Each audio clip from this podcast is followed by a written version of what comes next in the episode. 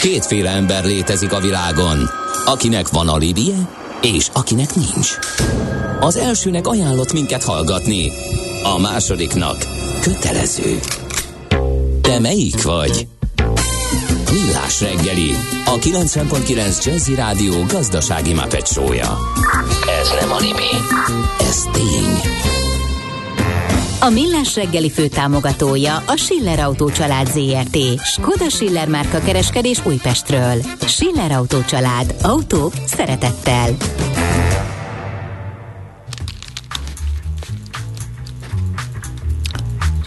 Nos, köszönjük a hallgatókat, itt vagyunk a Millás reggelivel, és megyünk is tovább Várkanyi Gáborral. És Gede Balázsral 0 30 20 10 909 SMS, WhatsApp és Viber számunk. Meg Közlekedés? Közlekedés továbbra sincs, képzeld el. Hát valamit Csak... keresünk.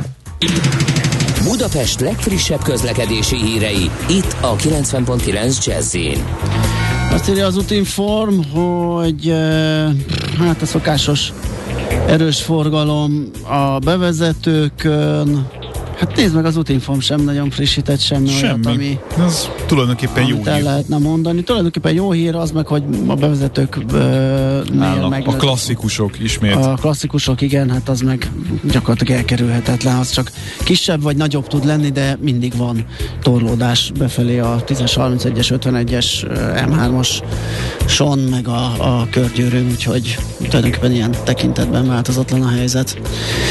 Na, az van, hogy mindjárt zenélünk még egyet, mert ezt elpuskáztam. Én azt hittem, hogy a következő vendégünk Google Meet-en keresztül jön be hozzánk, és látni fogjuk, de közben fel kellett volna hívnom. És ezt én nem tettem meg. Úgyhogy ezt most fogom. Ennyi baj legyen. Most fogom megtenni.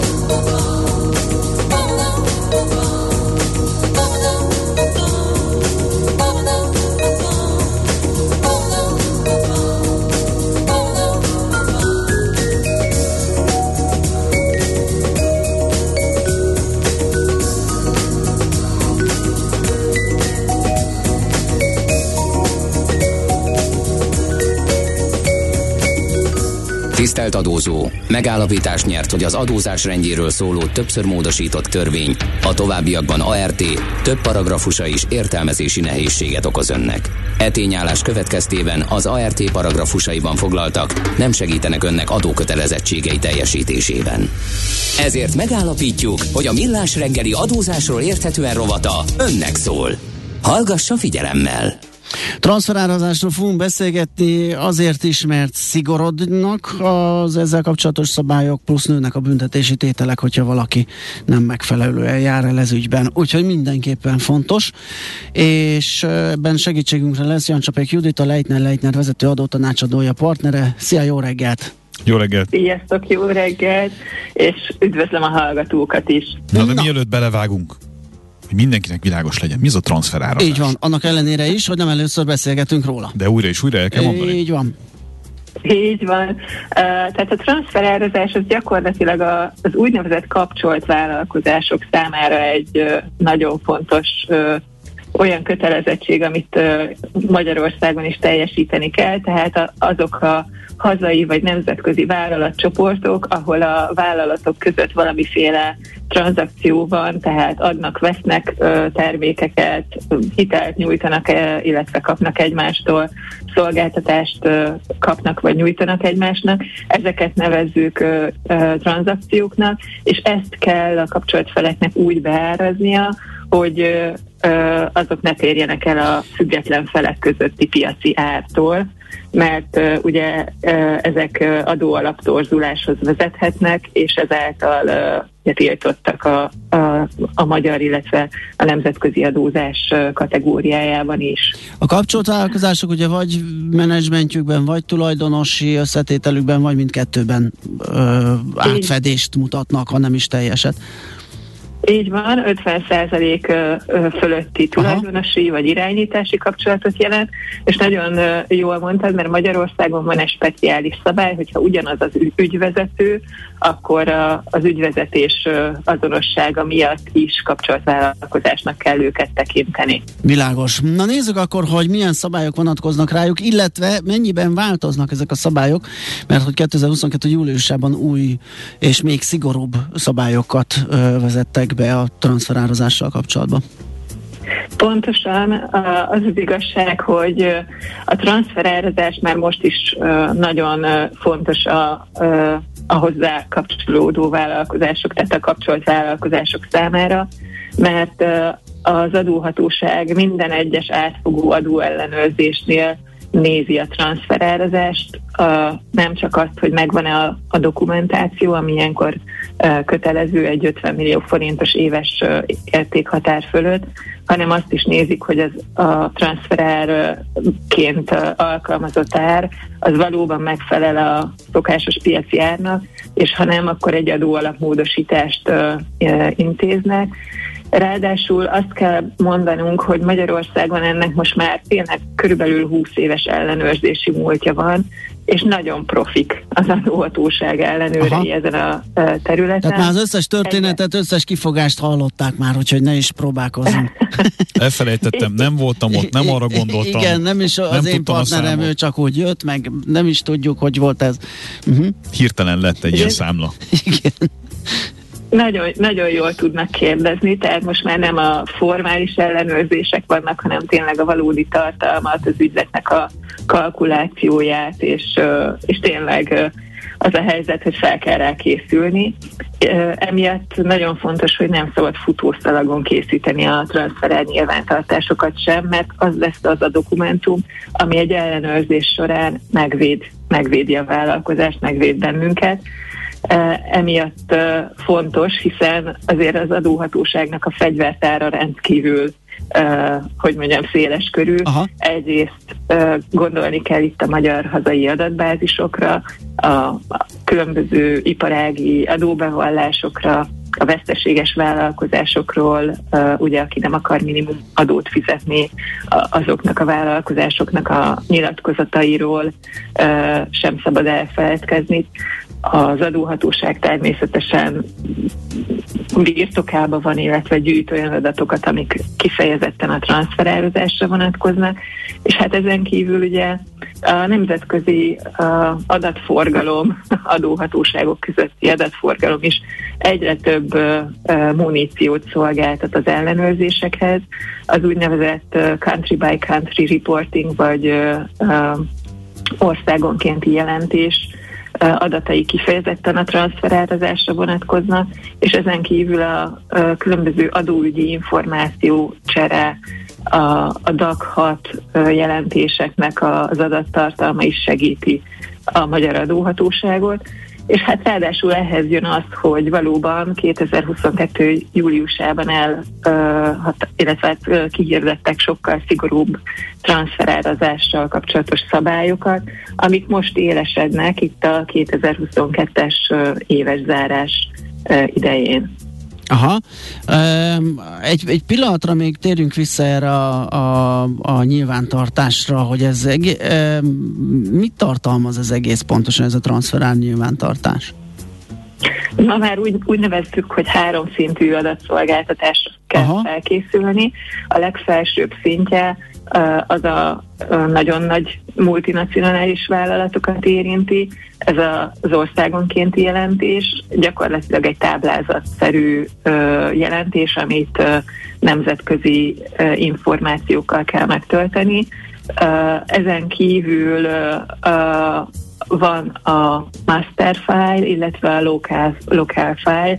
A master file az a cégcsoport szintű transferár információkat tartalmazza, a local file pedig magát a, a hazai vállalkozásnak a transferárral kapcsolatos adatai, és hát úgy kell ezt elképzelni, hogy bizony ezek már abszolút, hogy mondjam, szakdolgozat szintű oh. dokumentumok, tehát nem 5-10 oldalról van szó. Ráadásul magába a helyi dokumentumba is a vállalkozásnak a transferározással kapcsolatos, hogy mondjam, információin, iparágelemzésén, cégbemutatásán kívül magának a tranzakciónak is részletes bemutatására Atya Isten. Kell, hogy Ezt ki csinálja egy cégnél? Hát vannak olyan cégek, ahol saját kapacitással, de a legtöbb az gyakorlatilag specializált transferált tanácsadás keretében Mm, ugye a Leitner Leitnernél is uh, erre nagyon komoly csapat. De szóval ti kap, kaptok számlákat, szerződéseket, és akkor abból ti le tudjátok képezni ezeket a jelentéseket?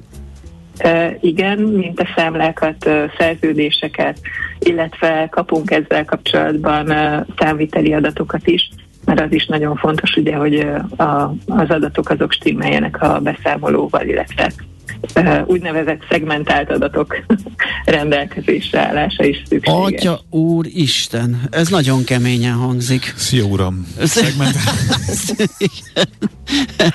Igen, és Ráadásul, hogyha vissza tudunk térni magához ehhez az új kötelezettséghez, az fog uh, történni gyakorlatilag már a 2022-es uh, üzleti évről vonatkozó uh, bevallásokban, magában a társasági adó bevallásban fel kell készülni arra, hogy adatot kell szolgáltatni, és bizony ez azt fogja jelenteni, hogy nagyon komolyan kell venni a határidőket, mert ezeket a ügylet specifikus, tehát tényleg a tranzakció szintű adatszolgáltatásra kell felkészülni, tehát minden, tehát nem tudom, veszünk termékeket, kapunk hitelt, nyújtunk szolgáltatást, ezekre mind-mind be kell majd listázni, hogy milyen kapcsolt felek vannak, mekkora az ügylet nagyságrendje, milyen típusú ez az ügylet, a funkcióelemzés, illetve a karakterizáció rendkívül nagy hangsúlyt fognak kapni. Mi, mi is ez a funkcióelemzés? Ugye gyakorlatilag ez az, amin keresztül a vállalkozás, illetve a vállalatcsoporton belül megnézzük, hogy ki viseli a kockázatokat, kinek milyen eszköze van az adott ügylettel kapcsolatban, ki mit használ, illetve hogy ki, ki milyen feladatot lát el és hát ugye minél nagyobb a kockázat, minél komolyabbak az eszközök, minél nagyobbak a funkciók, annál nagyobb kell, hogy legyen a jövedelmezőség az adott vállalkozás tekintetében, és ennek a jövedelmezőségnek van egy bizonyos típusa, ezt nevezzük karakterizációnak és ezáltal kell meghatározni. Hát gyakorlatilag ez minden, amit el kell végezni tényleg nagyon határidőben, hogy magában a társasági adóbevallásban ezeket az adatokat a vállalkozás már be tudja írni, és hát ugye onnantól fogva ez a, az adóhatóságnak egy, egy újabb adathalmaz, ami gyakorlatilag azonnali és automatikus transferár kockázatelemzést fog uh, eredményezni. Uh-huh. Akkor most ijesszünk rá jól azokra, akik szerint ez úgy gondolják, hát ez komplikált, én ezzel nem foglalkozom, hogy uh, milyen mulasztási bírságok vannak, illetve hogyan változnak ezek. A helyzet az, hogy mint mondtuk, 20 éve foglalkozik ezzel a, a magyar adóhatóság, tehát nagyon komolyan veszik. Az a helyzet, hogy a bírságok terén is még inkább eddig két millió forintot lehetett egy mulasztásért úgymond bezsebelni, most ez két millió forintról 5 millió forintra nő. Ráadásul, ha ismételt, akkor 4 millió forintról 10 millió forintra emelkedett a, a mulasztási bírság értéke, és mindezt megdobja még az, hogy ezeket a bírságokat gyakorlatilag tranzakciónként és évenként lehet kiszabni. Tehát ha valakinek van öt tranzakciója, akkor az 25 millió forint. Van öt tranzakciója és kevés pénze, akkor az, az roló. nagyon. Igen. Úristen. nagyon készüljön. Ez, ez, ez tényleg hát. nagyon kemény, és nagyon oda kell figyelni, de ugye ez nem véletlen, tehát ugye uh, itt, itt lehet, vagy lehetett, mert ezek után nem hiszem, hogy működik, uh, elég jól uh, tüntetni, rakosgatni, mismásolni, mismásolni nyereségeket ide-oda csoportosítgatni, átpakolgatni, ugye ez, ez szüntette meg. Igen, egyébként ez egy nagyon érdekes történet, hiszen a Magyarországon a társasági adókulcs 9% a régió egyik legaracsonyabb társasági adójáról kell, hogy mondjam, beszámoljon Magyarország, meg büszkélkedett kvázi vele. Viszont ennek ellenére ugye azt gondolná az ember, hogy akkor a nemzetközi vállalatcsoportoknak megéri idehozni Igen. a jövedelmet, és hát ezáltal gyakorlatilag inkább itt adózni, mint külföldön magasabb adókulcs mellett. Viszont azért ez mégsem mindig van így, tehát gyakorlatilag a vállalatcsoportnak a vezető tagjai szeretik a jövedelmezőséget ott maguknál tudni. Tehát ez egy valahol egy kétoldalú játszma. A helyzet az, hogy a transferározás ilyen szempontból tényleg egy nagyon szigorú dolog, és ahogy mondtuk, a magyar vállalkozásoknak a transferel nyilvántartás az egy védelmi dokumentum, egyrészt azért, hogy az adóhatósággal szemben védjen, másrészt pedig onnantól fogva, ahol ez már határon átnyúló ügyletként jelentkezik, onnantól fogva magát a, a magyar adóalapot, illetve a magyar vállalkozást a külföldivel szemben is védi, akár vállalatcsoporton belül, akár adóhatóságokon keresztül, mert bizony olyan is előfordul, hogy két ország nem tud teljes egészében megegyezni, illetve hát hosszabb idő, ideig tart, hogy megegyezzenek abban, hogy ki mit szeretne adóztatni. Ezért, illetve maga a bírság tételek emelkedése miatt is érdemes megfontolni most már egyre inkább az úgynevezett apakérelmek, az ez gyakorlatilag egy hatósági transferár megállapodás, amit a adóhatósággal, illetve most már a pénzügyminisztérium kezébe van ez, ez a zapakérelem rendszer. Tehát gyakorlatilag a hatóságokkal lehet megállapodni arról, hogy egy adott ügyletnek mi a szokásos piaci ára.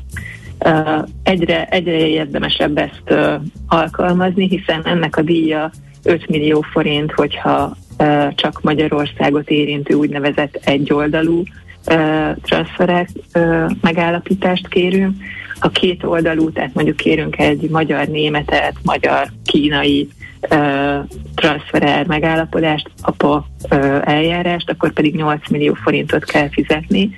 Viszont ennek nagyon nagy előnye, hogy ez első körben három kötőjel öt évig, tehát itt kérni lehet, hogy öt évig érvényes legyen, és ezen kívül még három évig meg lehet hosszabbítani, tehát gyakorlatilag kaphatunk nyolc év biztonságot, illetve nyolc év könnyebbséget, mert erre az időszakra nem kell külön transferár nyilvántartást készíteni. Tehát egyre inkább árérték arányban ott vagyunk, hogy a, a hatósági adó transferár megállapítási úgynevezett apakérelmeket is érdemes bevetni. Egy ilyen apakérelem egy tranzakcióra vonatkozik? Tehát azt mondom, hogy van Igen. egy ilyen gép, és akkor ezt adnánk, vennénk, erre tessék nekem egy állást foglalni. Így van, egy tranzakcióra, ugye nem csak uh, uh, egyszerű ügyletek vannak, hanem vannak olyan uh, ügyletek a vállalkozások életében, ami rendszeresek, tehát ügylettípusok. Tehát olyan esetben éri meg természetesen. Ami folyamatos szállítással jár, és folyamatos teljesítéssel gondolom, és akkor éri meg igazán ez a költség. Így van. Uh-huh. Hát nagyon szép szakmátok van nektek, megmondom őszintén. Ez a transzorározás, ez egy betyár dolog. Ezt, ezt, ezt szerintem nagyon kevesen fogják maguk végezni, vagy én nem tudom, hogy mi a gyakorlat, de ez, ez látszik, hogy nagyon speciális tudás kell. Nagyon szépen köszönjük, hogy beszélgettünk Köszönjük. erről. Szép napot neked! Én is köszönöm, és minden jót kívánok a hallgatóknak, és nektek is. Szia! Jancsapék Judittal, a Leitner Leitner vezető adó tanácsadójával, partnerével beszélgettünk a transferározásról, és arról, hogy mennyire oda kell figyelni, hiszen szigorodnak a szabályok és nőnek a büntetési tételek azoknál, akik ezt e, esetleg kicsit slendriánabb módon próbálják meg elvégezni. Aranyköpés a millás reggeliben. Mindenre van egy idézetünk. Ez megspórolja az eredeti gondolatokat. De nem mind arany, ami fényli. Lehet kedvező körülmények közt gyémánt is. Mai aranyköpés Gede Balástól származik. Nem hívtam ő föl a Ja, itt vagy velem szembe. Teljesen, teljesen el vagyok veszve, igen. Na, de hogy komolyra fordítsuk. Annyiszor hallottuk már, hogy a kutya se fog ebbe vagy abba a színházba járni, és különben is jön a tévé, a videó, a film, meg a színházi felvétel. A közösségi élmény létszükséglet. A színházban lesett, hogy a többiek felöltöztek-e rendesen, nevetnek-e, köhögnek-e, hogy lesz-e közös vastaps.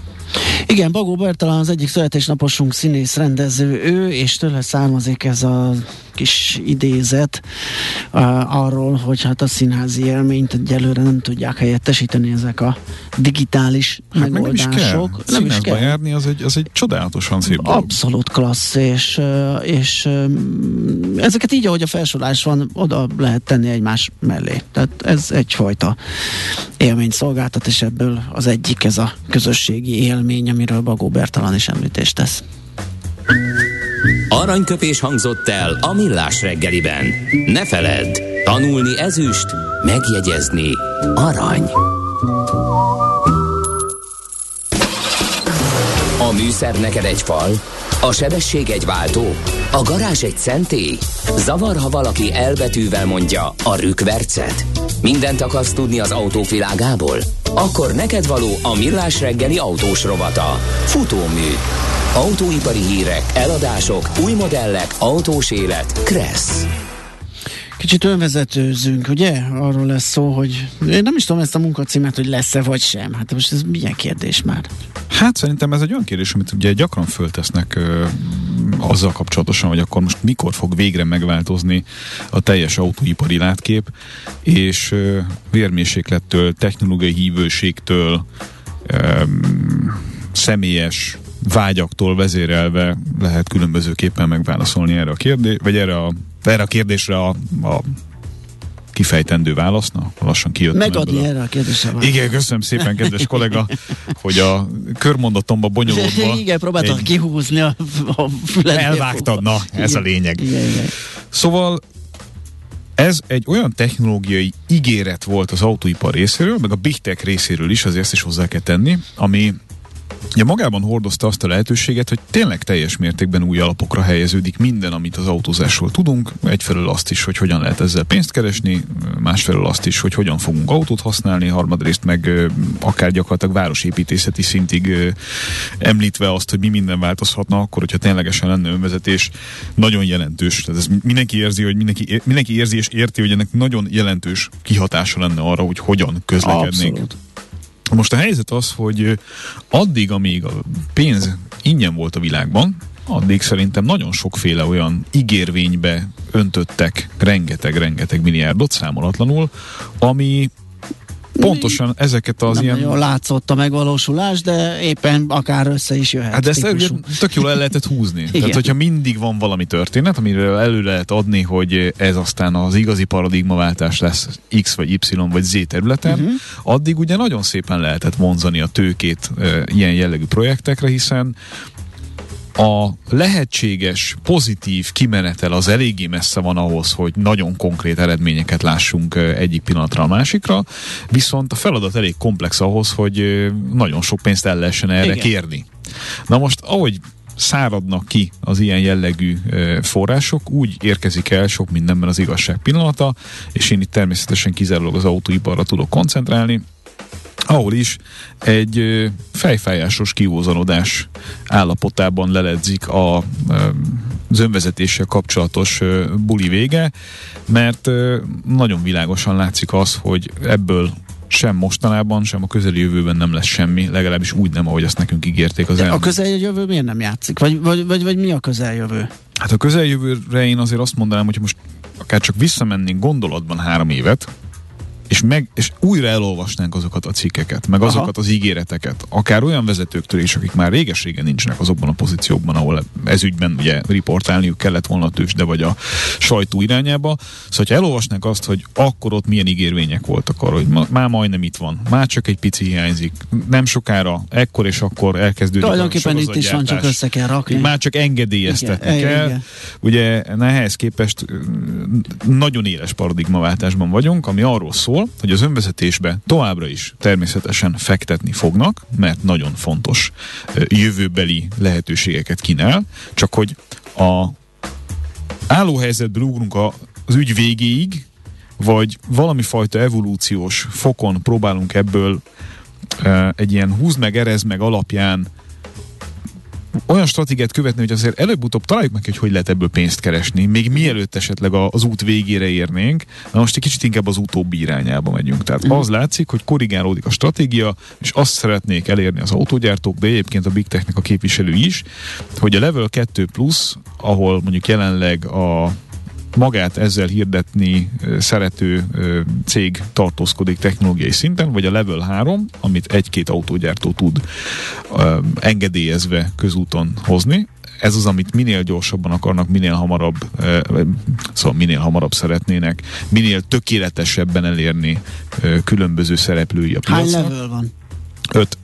És az öt az, amikor arról beszélünk. Beleülök és vissza, én meg olvasom. Se kormánykerék, se semmi, tehát hogy a telefont, lehetőséget sincs arra, hogy belenyúljál, így van. Mm, Kolompol, hogy megjött. Teljesen autonóm, igen, igen, igen, igen. Kolompol, és haza, haza cipel, és lerak az hát, ajtó elé. Olyan, igen, mert régen visszatérünk ugye a lovas szekér, ez a jó ló tudta, hogy hol lakik a gazda. Az volt az első önvezetés. az az első önvezetés, így van, és amikor kicsit beitalazott a, a, a házi úr, akkor ugye ez ment magától. Elfeküdt a pricsen. Így van. És ment az önvezető sávtartóval, ráfutásgátlóval. Na, nem lesz ez rossz, nem lesz ez rossz. Szóval valahogy, igen, valahogy ebbe az irányba tartunk, de viccet félretéve, a, a helyzet az, hogy, hogy nagyon sok olyan startupról lehet olvasni most ebben a szcénában, amely éppen a fizetésképtelenség határára sodródott, illetve ahol úgy, ahogy van, feladták ezt az egész projektet. Többek között például a múlt héten egy ilyen nagy bejelentés volt az, az Argo AI, ami ami egy Ford és Volkswagen koprodukció volt. Ugye ez egy több területen egymással együttműködő cégcsoportoknak a projektjéről beszélünk, és ők nagyon nagy reményeket fűztek ahhoz, hogy... Ezt ők rakták össze az ő hát az projekt, vagy megvettek közösen? Be, bele, belevásárolták magukat egyenlő, egyenlő jelleggel, és akkor nagyon nyomták azt, hogy akkor ezen keresztül, ezzel a kooperációval meg fogják oldani azt, hogy az évtized második felére itt valós önvezetés létre tudjon jönni. Egyébként a Volkswagennek van a, ez a Moya nevű projektje is, ahol az a cél, és érdekes módon erről még nem tettek le, hogy Hamburgban a teljes önvezetést ilyen kisbuszokkal, ID-bus kisbuszokkal, tehát az új elektromos uh, hippibuszra hajazó mm. kisbusszal meg, meg lehessen ténylegesen valósítani. Most az egy nagyon érdekes ügy, hogy a, Ford az úgy, ahogy van, húzott egy vonalat, és azt mondta, hogy akkor ebben a negyed évben leírunk 800 valány dollár, 800 millió dollár veszteséget, mert hogy ezt az egész beruházást beruházást, ami ebbe ö, ment, ezt a 2,7 milliárd dollárt, ezt úgy, hogy van egyébként így, akkor cut és vége. Uh-huh.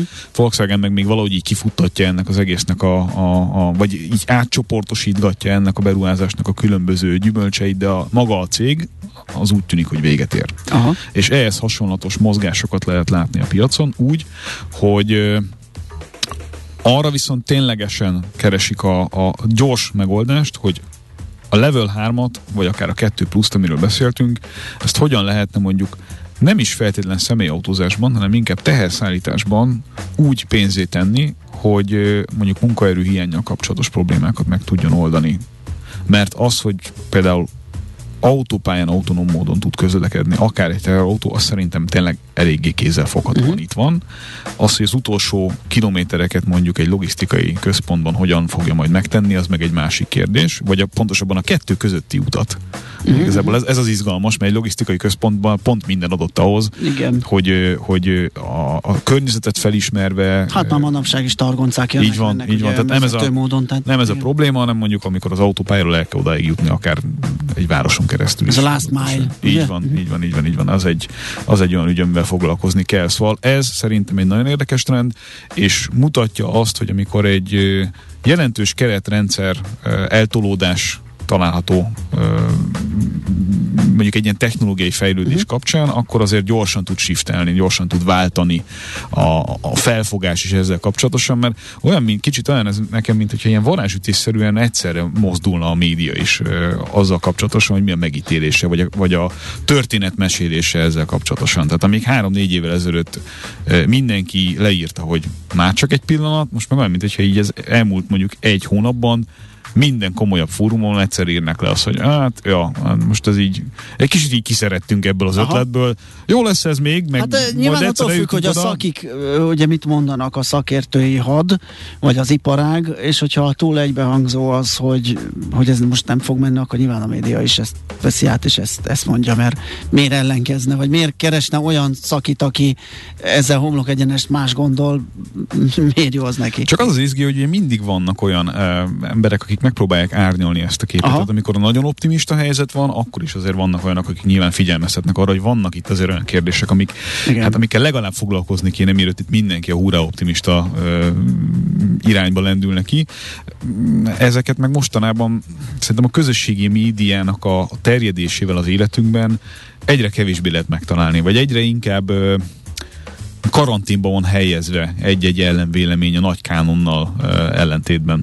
Minden esetre ez szerintem egy, egy nagyon izgalmas fejlemény, és még egyszer mondom, ez nem azt jelenti, hogy ez nem fog egyszer megtörténni, hanem azt, hogy jelenleg azzal a pénzügyi környezetben, környezetben, amiben élünk, nagyon nehéz rávenni befektetőket arra, hogy egy bizonytalan ideig tartó befektetési ciklussal vagy eljutunk valahova, vagy nem és az sem biztos, hogy a miénk lesz a tuti megoldás. Ráadásul ez pont egy olyan technológia, hogyha valaki előbb van, mint te, akár csak egy pici idővel is, akkor a, az ő megoldása fog egyeduralkodó vá, válni, tehát mindenki másnak a befektetését nagyjából le lehet írni. Világos. De ez egy nagyon izgalmas dolog szerintem.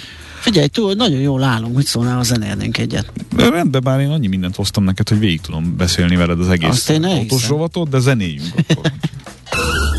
Visszakapcsolunk kettesbe, és adunk egy kövér gázfröccsöt. Autóipari hírek, eladások, új modellek, autós élet, kressz, és ne felejts el indexelni. Folytatódik a futómű, a millás reggeli autós rovata. Nos, igen, itt vagyunk, úgyhogy folytatjuk is. Um... Kérlek szépen, Kína leelőzte Németországot, mint második legnagyobb autóexportőrt a világon. Tényleg? Aha. A, ezt miben mérjük, vagy hogy? Darabszámban, Darabszámban. leginkább. Igen, tehát, hogy ugye van a, van a belső piac értelemszerűen, ami ugye Kínában a legnagyobb, ezt tudjuk, és van az export teljesítmény, tehát, hogy az adott országból mennyi autót viszel ki a világba, ami mm. nem feltétlenül a saját autógyára. Na, ezt akartam kérdezni, ugye, mert arról beszéltünk, hogy azért az nem mm-hmm. egészen exportképes, más standardek, más, de, tehát ott a régióban lehet, de azért az, az, az várjál, korlátolt. Várjál, mert itt is azért szállazzuk szét a dolgot, Na. mert, mert export képes tud lenni, hogyha olyan specifikációval gyártod. Ja, jó, itt, itt ugye inkább arról beszélünk, hogy a hazai autógyár gyártásának a világba történő terjesztése, Aha. vagy a külföldi autógyártóknak a Kínában történő termelése, ami külföldre megy, és ez utóbbi ugye nem volt nagyon nagy, mert hogy ez inkább arról szólt, hogy a, a hazai piacot kiszolgálva és ott pénzt keresve fektettek be. Hát olyan marha nagy a kínai piac, hogy érdemes volt oda a gyárat, és akkor van. onnan ellátni a... Meg hát értelemszerűen ugye a védővámok is úgy alakultak meg egyebek. Egyfelől ugye a kínai invázió megkezdődött, erről már sokszor beszéltünk, mm-hmm. Ez darabszámban is egyébként úgy fejeződik ki, hogy a januártól augusztusig tartó időszakban 1,8 millió autót exportáltak a kínaiak, 1,7 milliót a németek, és ez a szeptemberi időszakban, vagy a szeptemberi időszak után még tovább gyorsult ez az olló, tehát még inkább Aha. szétnyílt, még, még erősebb lett a, a kínai termelés. Annak ellenére ugye, hogy azért a Covid miatt azt tudjuk, hogy elég sok helyen elég sok minden áll Igen. Kínában. Egyébként az első Olyannyira, félében... hogy a NIO ugye most föl is a szállításait, mert gyakorlatilag az összes beszállítójánál áll az élet, és egész egyszerűen nem tud autókat Igen. csinálni. Igen, százer darabbal járult hozzá egyébként ez az export teljesítményhez, tehát pont a, a, az augusztusig tartó különbséghez Aha. a Teslának a gyára. Aha. A, ami exportált, Igen. ugye rengeteg autót visznek onnan a világba Igen. a Sankhai gyárból. Uh, hú, beindult a kávéfőző. Ám Czoller Andi élő egyenes adásra neki Berregni. a kávé. Egy belső égésű kávéfőzővel. Ne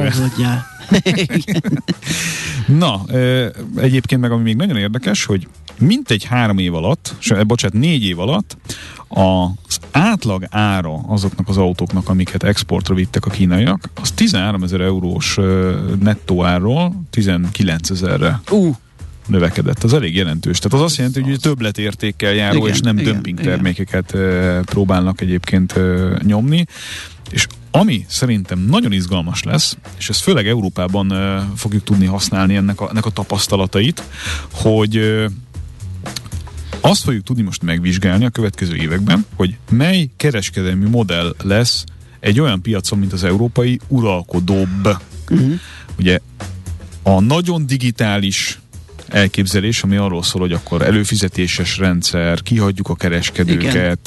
teljesen azt a modellt veszük át, ahol, ahol a háttér kvázi nem is létezik, legalábbis papíron, vagy láthatóan, vagy a, a, a vevő számára kevésbé artikulált módon létezik, hanem mindent ilyen nagyon digitálba uh-huh. próbálunk csinálni. Na most ez az egyik. A másik, hogy próbáljuk a klasszikus kereskedelmi modellt képviselni, tehát hogy dealer hálózatot építünk, vagy legalábbis dealer hálózattal uh, szerződünk annak érdekében, hogy meg tudjunk dolgozni. De az már nem piacot. az a dealer hálózat, mint ami most ugye ott arról beszéltünk, hogy ott nem készletezne mondjuk a de, dealer. De, de, Igen, de, de, de, ez a Az a teljesen klasszikus, oh. ahol valamilyen nagy kereskedőházzal nézve, valamilyen nagy hálózatot használva, uh-huh. kvázi bekerül egy kínai márka az eddigi multibrand Aha. kereskedésbe. Értem. És itt nagyon gyakran azok azok, a, azok a kereskedők, akik alól valamilyen már jól bevezetett és ismert tömegmárka, amelynek problémái vannak, kihullik, azok élnek azzal a lehetőséggel, hogy a kínai márkát fölvegyék a portfóliójukba. Ez egyébként látszik, Magyarországon is van ugye már olyan kínai márka, amely olyan kereskedőhálózattal rendelkezik itthon, amely kereskedőknek a nagyja valamilyen tömegmárkával rendelkezett korábban, de azoknak a darabszáma drasztikusan Aha. esett. Például mondjuk a nagy átalakulások kapcsán, amit az EU ugye végigvisz az Európai Unió autópiacaiban. És azt látni mondjuk egy tíz év távlatában, hogy kinek volt igaza, aki csak a digitálisra tett, vagy annak, aki a nagyon hagyományos modellt követte, vagy ennek valamilyen ötvezetét uh-huh. próbálta létrehozni, függően attól, hogy milyen érettségi fokon volt egy-egy piac. Ez szerintem nagyon érdekes lesz, mert a, a, a vita, vagy a, vagy a, a megközelítésbeli különbség itt is nagyon szélsőséges. Mert sokan, akik, akik ugye nagyon ebben a techi világban élnek, meg nagyon a, a mobiltelefon, meg az előfizetés, meg a nem tudom mivel azonosítják azt, ami a közlekedésünk, eh, azok hajlamosak szerintem arra, hogy azt gondolják, hogy valóban olcsóbban lehet egy autó értékesítését végezni, akkor, hogyha nincsen látható kereskedő. Hmm. Miközben szerintem pont a Teslának a példája mutatja azt, hogy egy bizonyos szint után egyszerűen muszáj vagy kapacitásokat építeni, hogy alkatrészellátás, szervizelés és egyebek tekintetében azt a színvonalat tud hozni, amit már azok a vásárlók is elfogadnak, akik nem a klasszikus early adopterként uh-huh. apostrofálhatóak, tehát nem azok, akik ezt a minden érdekes számomra, ami új Igen. típusú megközelítést hozzák, hanem elmegyek venni egy autót, mm, nincsen ellenemre az, hogy valamit új megközelítésből csináljak, de azért egyébként alapvetően azzal sincsen semmi bajom, hogyha elmegyek ahhoz a dílerhez, akit 20 éve ismerek. De hát főleg az mondjuk ez az én elképzelésem, hogyha már ugye a szervizhálózatot fönn kell tartani, és a szervizhálózat így összenőtt a dílerekkel, akkor onnantól a díler üzletág fenntartása már nem is olyan nagy extra pénz. De. Igen? De, az elég drága dolog, a dílerhálózat. Uh-huh. De csak a készletezés miatt. A ké- na, a készletezés meg azért barom érdekes dolog, mert ugye a, itt követjük már egy pár éve, hogy mi zajlik, és Igen. sokszor beszélünk arról, hogy mi van az előfizetéses modellel, uh-huh. mi, van a, mi van az ügynöki jutalékos kereskedelmi uh-huh. beszáll, beállítással, és szerintem most van az a pont, amikor a, amikor a gyártók is így érzik, hogy, hogy oké, okay, magunkra vettünk itt egy olyan problémát, ami lehet, hogy hosszú távon jó lesz, de azért most föl kell készülni, mert a, a tőkeköltsége növekedett. Uh-huh.